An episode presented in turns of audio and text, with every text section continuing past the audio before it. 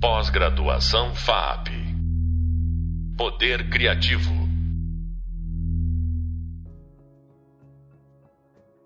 Olá pessoal, estamos de volta com o nosso podcast, ainda com a artista Regina Silveira, para conversar com a gente sobre o seu trabalho. No podcast anterior, falamos de como o espaço é importante na produção e na reflexão sobre a poética da artista. Nesse bloco, vamos começar recuperando como a imagem em movimento se insere no seu trabalho e como o tempo passa a ser também um elemento importante. Então, a gente falou do espaço, falar um pouco do tempo. Para retomarmos depois a questão das projeções e da sua obra também, com esse olhar que compreende o trabalho artístico como um acontecimento numa relação específica de espaço e de tempo urbano. Vale antes verificarmos como a tecnologia e a linguagem do vídeo entraram no trabalho da Regina Silveira.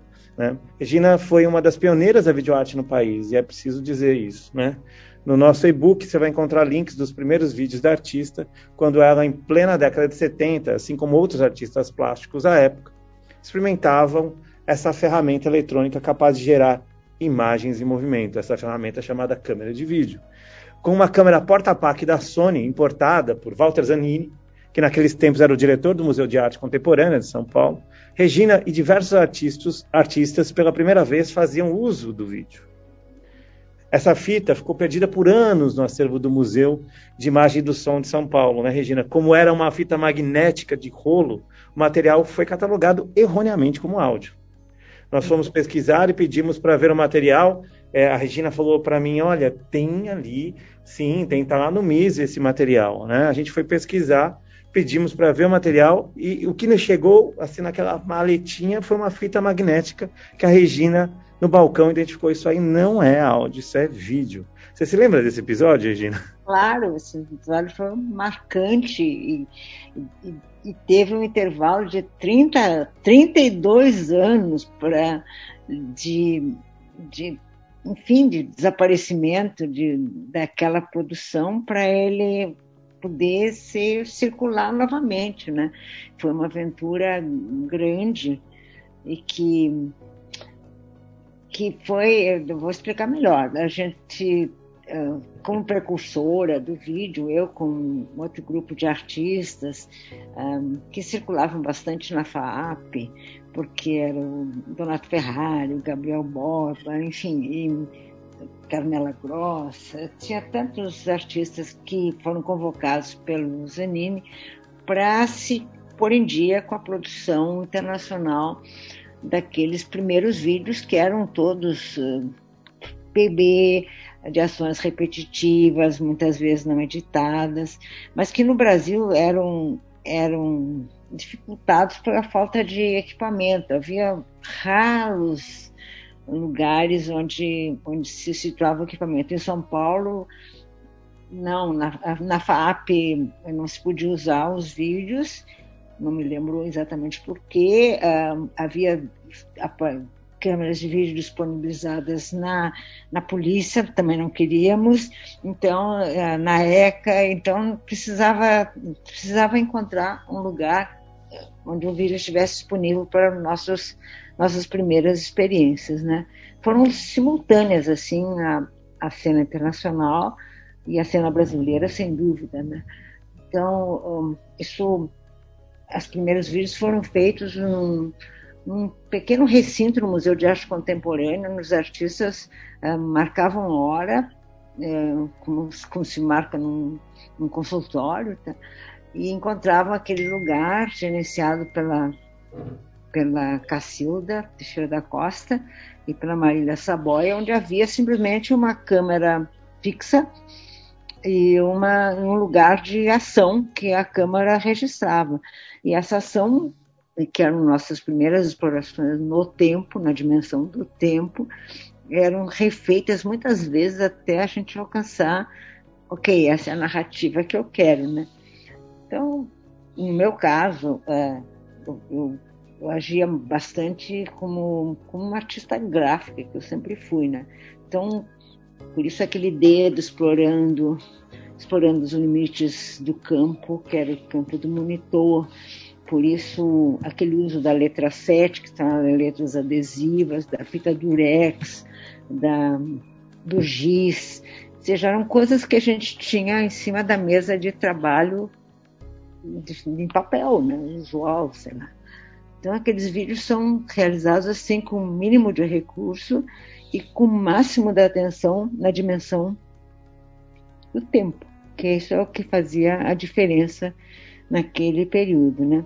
Agora, essas, essas foram mostradas um, poucas vezes no próprio museu um, antes dessa, do seu desaparecimento, que foi o primeiro grande evento montado com colaboração do Jorge Glusberg e seu grupo, com Johnny Marim e o seu grupo, uh, que se juntaram todos no Museu da, da Imagem do Som, encontros de vídeo arte. Foi nesse período que o Zanini deixou a direção do museu e por isso ficou aquilo tudo abandonado ou guardado de uma maneira equivocada no, no Museu da Imagem do Som. Eu fui lá, André, diversas vezes antes de ir com você. Então, fui lá diversas vezes para perguntar pelo meu onde estava aquele vídeo que eu tinha feito especialmente para essa exposição, que era aquele da arma um, da pistola silhuetada que se revela numa chapa de offset, bastante misteriosamente, né? Então eu queria recuperar esse vídeo e sempre me diziam que, que não tinha, que o que a senhora fez aqui foi uma palestra. Eu digo, não, não fiz palestra nenhuma, eu fiz, fiz um trabalho. E aí, uh, finalmente, a Cristina Freire que me convenceu, não, você tem que voltar lá. Foi no dia do que, que o Zanino tinha falecido, sabe? E eu contei a história que estava sempre triste que tinha desaparecido, não só o meu vídeo, mas toda aquela coleção, né? Que se mostrava lá. E, aquele dia que fui ao Miss, e veio aquela, aquela cesta, não me lembro o que era, uma caixa, estava, graças a Deus, uma geladeira, né? Ficou bem conservado. E de, a partir dali foi uma, uma aventura, assim, arriscada, encontrar como, como reproduzir aquilo, porque a gente não recuperou o equipamento de projeção, só recuperou os próprios fitas de vídeo. Terminaram terminou montadas ajudando, né? Na Espanha com seu, ele tinha um equipamento porta-pack daqueles. Então, e, o montadas que tinha era dele? Estava no ateliê dele, uhum. guardado lá em Barcelona. Então, se localizou uma companhia que podia um, passar aquilo, re, remasterizar, digitalizar, enfim. Foi uma aventura assim, levada, levada dentro da mala, sabe? Aqueles vídeos eu e o Tadeu Carelli levamos para a Espanha, depois eles voltaram ah, com a Juliana Serri, que é uma artista que mora em Madrid, ou seja, foi feito assim na base de uma operação quase secreta do, do museu, né? Por isso eles estão lá, todos remasterizados naquela coleção. Ah, mas depois eu continuei fazendo vídeos, viu, lá no Aster, aquela escola que eu tinha junto com com o Zanini, o Donato e o Júlio Plaza, é, abrigava um, um, um, estúdio de vídeo do Roberto Sandoval. Uhum. Então, Roberto Sandoval, é, com ele eu pude fazer os, os primeiros vídeos editados, cor, não mais preto e branco, e sonoros, sonorizados com trilha. Então foi muito feliz aquele, aquele momento em que eu pude realizar um vídeo que eu mostrei na Bienal, foi Morfas, uh, arte de desenhar. E esses vídeos circulam hoje em cópias muito muito precárias, mas remasterizadas todas, porque os, o, as matrizes originais eh, foram todas danificadas ou perdidas, junto com as matrizes do Sandoval, com o estúdio dele, onde eu tinha depositado meus vídeos na confiança de que ia, ia ser ar-condicionado e tudo dele foi, o estúdio dele foi invadido pela, por uma chuvarada, um temporal e, e acabou com tudo, né? Então, os que circulam hoje são cópias piratas que eu consegui com o Arlindo Machado, que passava nas suas aulas na PUC. Então, então, isso um pouco se fechou a minha produção de vídeo nos, naqueles anos 80. Só retomada mais tarde, quando eu comecei a fazer animações já com natureza digital e projetadas com dentro ou fora, são instalações de animações de vídeo, né? Então, é. é, teve um hiato aí, Regina, assim, primeiro assim, só nesse momento da década de 70, o que que significa, porque eu fico olhando esses vídeos, Regina, eu fico pensando, poxa, o que que passava na sua cabeça, né, porque os artistas visuais acostumados ali a desenhar tal, e um dos seus vídeos é a arte de desenhar, não é mais o desenho, é a própria mão que desenha, que aciona, que que, que, performa no vídeo, né? E acho que a gente sente muito isso no, nos vídeos da década de 70, que eram registros de ações dos artistas, de certa Mas forma. eu quero explicar o título de Arte Desenhar. Uhum. O Arte Desenhar é um vídeo muito político ele é um vídeo crítico. Para minha própria formação, porque ali é, são lições de desenho contrárias à própria natureza do desenho acadêmico, onde a tradição me havia formado. Então, aquela mão com aqueles gestos é, feios, ou aquela mão que segura aquela arma, são, são, são reações ou, ou, ou ataques àquela tipo de formação. Por isso que se chamava arte de desenhar. Pois é. É outra arte de desenhar. Exato. E aí, quer dizer, não é o desenho, é a, é a ação, né? É a sua é. mão ali que aciona, é. que performa. A imagem é gerada pela sua, a própria mão do artista, né? A, a, a, hora que você faz o campo também, aquele vídeo campo, em que você explora o campo de, da, da tela, e é a sua mão que cria a imagem, né? É. É, mas a gente não tinha nenhum recurso, você tem que entender que tinha aquela câmera e tinha um quadro negro na frente, um giz, uma coisa assim. Então, eu, eu tinha que conhecer aquele meio. Esse é um modo de conhecer mapeando o, o campo, né? O campo da, da ação que, que eu ia ocupar depois, né?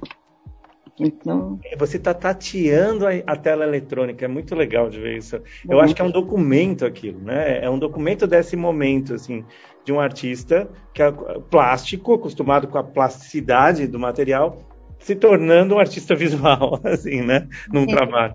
Hã? É, tendo que lidar com essa dimensão que não, é, não era fácil, né? E não tinha nenhum jeito de editar. Viu? Eu só comecei a aprender os truques da edição quando com Sandoval eu fiz aquele vídeo Morfas. Então aquele vídeo é, tem a ver com as minhas anamorfas, das, as gravuras, né? De distorções de objetos comuns. Eu, eu peguei um monte de...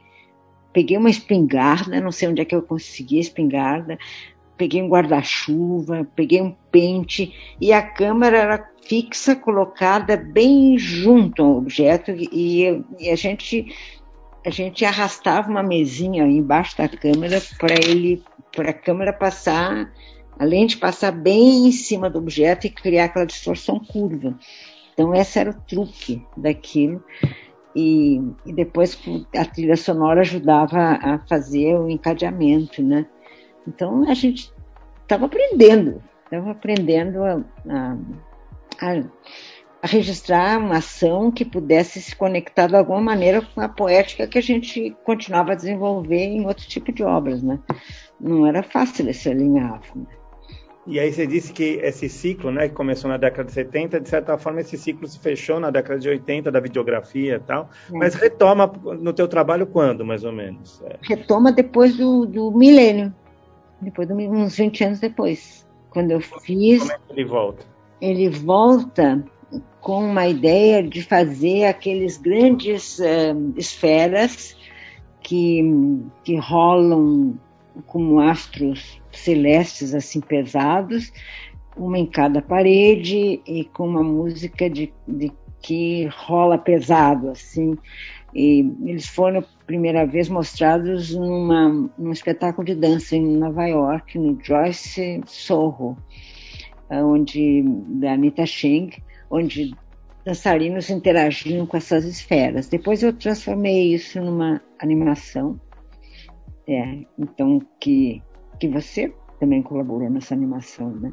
Sim. Então ela, elas eram duas esferas com com timing diferente, do mesmo tamanho, que iam para um infinito e voltavam, tinha um movimento determinado, né? Mas eram já uma, uma interrogação mais mais filosóficas sobre o tempo, né? Sobre... Lunar, né? Ela chamava. Lunar. lunar. 2001, Essa né? Foi a primeira, é isso. Depois disso houve outras, né? Mas, eu, mas aquela foi a primeira primeira videoinstalação.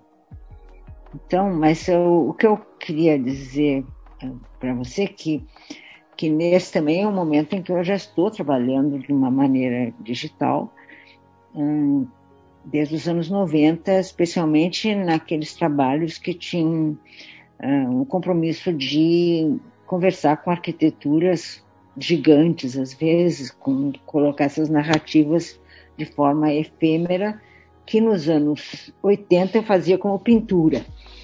Mas eh, descobri com o tempo não só o não só a maneira de poder um, dominar melhor a escala, um, de poder ter o maior controle do rigor que eu precisava ter, um, e, sobretudo, da interação que podia ter isso com, os, com o espaço, pensando na potencialidade que voltava deles poderem ter um tipo de permanência um potencial motivo ou oportunidade de serem refeitos.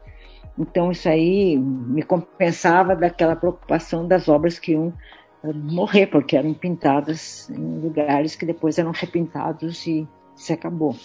Então o digital me proporcionou isso e invadiu de muita maneira os meus processos de criação. Ah, que incluem, que incluem uh, outro tipo de exploração do tempo, realidade virtual e realidade aumentada, que foram coisas que me aconteceram, um, aconteceram no meu trabalho mais recentemente. Uh, mas eu queria dizer que, que a exploração do, dos meios um, e, e, das geometrias que implicadas nesses meios pertencem todos à mesma tradição, pertencem todos ao mesmo canal poético que começa no maneirismo, começa no maneirismo com a exploração das anamorfoses, do ponto de vista, das fantasmagorias, dos dispositivos ópticos, depois com a, com a introdução da fotografia, do cinema, do vídeo, da realidade, da realidade virtual, realidade aumentada, é tudo o mesmo canal da tradição ilusionista que passa dos meios. Né? autográficos por meios eletrônicos, para o que experimentamos como futuro hoje em dia. Né? Então, todo. E, e, a minha curiosidade e a minha instalação dentro dessa tradição não significa que eu dou prioridade aos meios. Os meios são sempre encontrados quando, conforme as ideias, né? conforme aquilo que eu quero dizer, eu vou procurar aquilo que é mais apropriado, mais adequado. Também não significa que eu sou uma especialista em tudo isso, não sou em, em coisa nenhuma. Né? Então eu vou atrás de pessoas como você mesmo que me ajudam a fazer aquilo que eu estou é, maquinando, estou pensando como possibilidade. Pois é, tem uma rede de colaboração, né, Regina, no seu trabalho. Seu ateliê parece que é só aí, mas não é, né? É um coletivo gigante. É. São sempre as mesmas pessoas há muitas décadas, né? Então, que eu confio para, assim, animações, 3D, eh, realidade virtual, eh, enfim, tudo aquilo que eu realizei uh, como artista que antigamente chamava multimídia, né? Não sei como chamar isso, mas é na época eram entendidos como os novos meios de produção da imagem, né? Que que tradicionalmente eram os meios tradicionais. Né? Depois se misturaram com os meios industriais, meios de produção, que foram uh, se introduzindo e, e, se hibridizando com as linguagens da arte. Né? Eu fui nessa. Regina, tem exposições tuas, é, todas feitas é, base em maquetes, projetos que você não chegou a realizar. Eu acho isso o máximo, essas ficções borgianas. Tantos, André, que você não imagina. É. Eu fiz uma exposição em Nova York, um pouco antes da pandemia, que era Non-Realized. Então, o Alexander Gray, que é a minha galeria, ela levou diversas maquetes e desenhos preparatórios e whatever, estivesse ligado com aquelas obras que são uma quantidade, levou, selecionou 10, mas naquela época selecionou 10 de mais de 100, sabe? Então, hoje tem muito mais, né? Por, porque são obras que implicam em decisões, implicam em políticas, implicam em instituições com, com políticas determinadas, e são obras ambiciosas, são obras difíceis, são obras que precisam, precisam de diversos tipos de apoio, que implicam, hum, implicam projetos que, que têm deslocamento, não, sabe? Então, implica em cumplicidade que às vezes não se tem. Uh, o curador precisa ser cúmplice do artista, da, ou precisa ser tão arriscado quanto artista, sabe? Então, é, é, isso é, não é, é raro, sabe? Não é tão comum. Por exemplo, tem projetos que circularam muito, que apareceram muito na mídia também, que e que eu acho que eram sacadas boas, assim como foi aquela do Pacaembu da, da...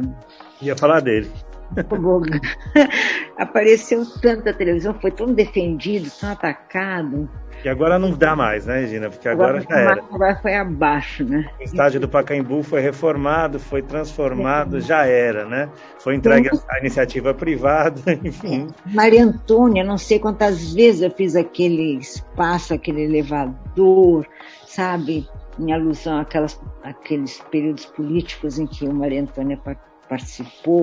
Um, nossa, tem, tem projetos assim em, outros países também, na Itália tem projetos, um, tem muitos, muitos desses.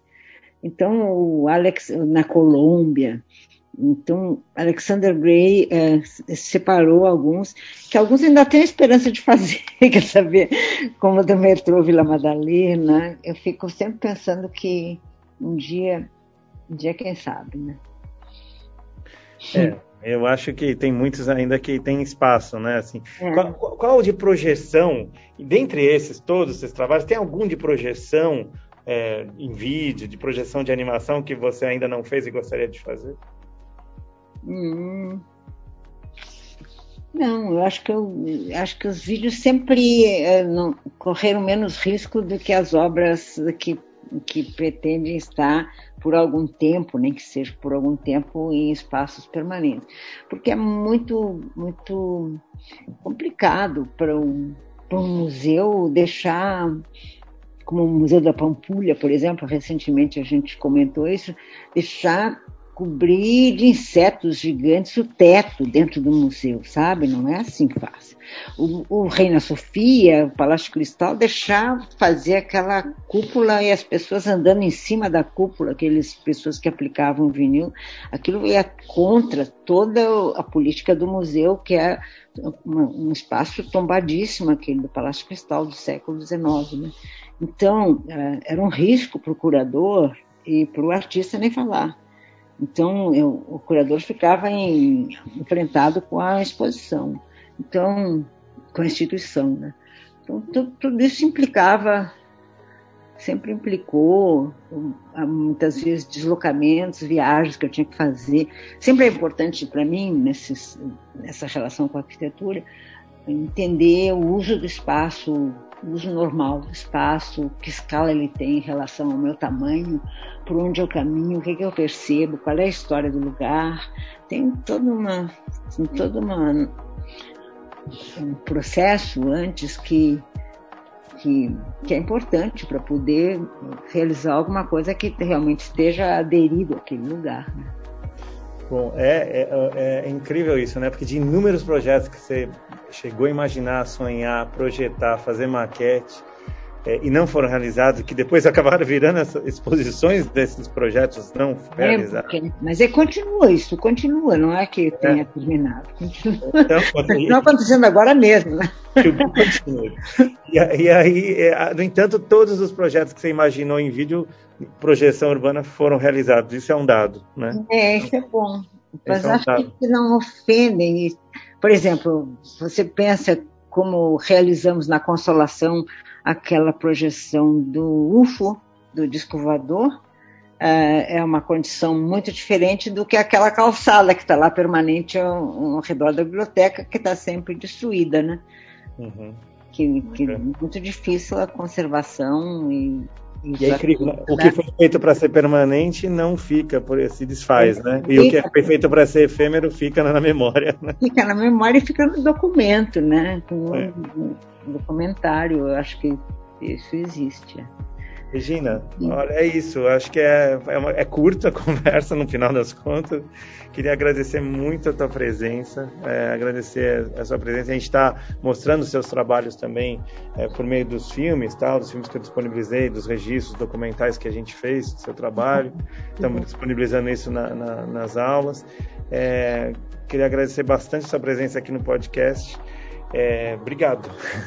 Obrigada, André, meu cúmplice preferido. Cúmplice é ótimo, né? Sobretudo nessas projeções é. É, em autorizações. Isso. é. Vamos pra... Nessa, né? Obrigado, Regina. Para ler mais sobre isso e poder assistir aos vídeos dos trabalhos, ter indicações de leituras complementares e mergulhar nessas discussões levantadas na nossa conversa, acesse a segunda parte do nosso e-book e nos vemos em breve. Beijo, Regina. Obrigada. Pós-graduação FAP. Poder Criativo.